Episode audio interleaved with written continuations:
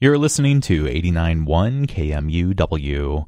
Up now, KMUW editorial commentator Ken Ciboski says we need to be willing to look at other countries in order to have a real debate about our own.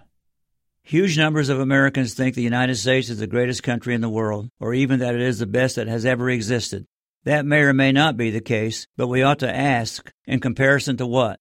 It is important for us to look at political and economic systems outside of our own. If we become too parochial, we tend to engage in ethnocentrism, the attitude that one's own group, nation, or culture is superior to all others. At that point, there really is no need to consider any other system.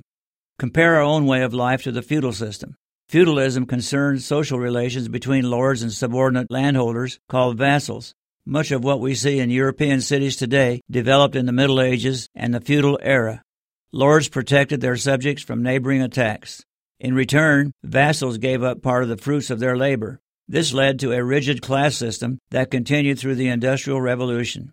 Peasants became industrial workers, and the nobility became industrialists and part of the landed aristocracy. By contrast, America never experienced feudalism.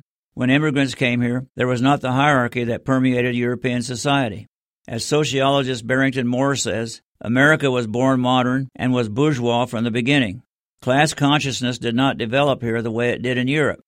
Some scholars argue countries that never experienced feudalism have also never seen socialism, which may contribute to the negative views many Americans have toward even the word socialism, let alone any socialist government policies. This often prevents us from really examining the successes or failures of countries that have engaged in such policies.